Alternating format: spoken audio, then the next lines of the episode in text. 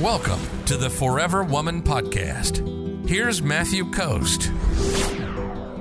What to do with a man 25 years younger than me that asked me for money all the time from a different country.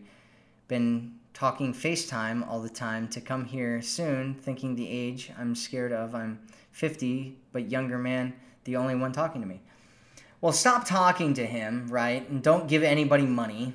Don't send anybody money.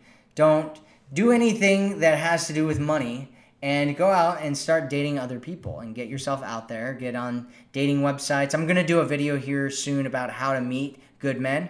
And so you should watch that one. And first thing that you should do is stop talking to this guy.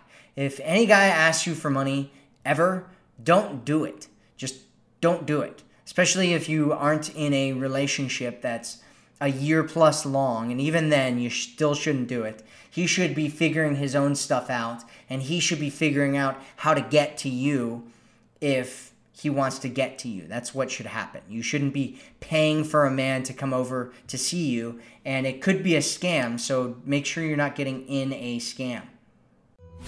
If you're ready to attract a man who loves you, sees you, and cherishes you, visit theforeverwomanformula.com right now.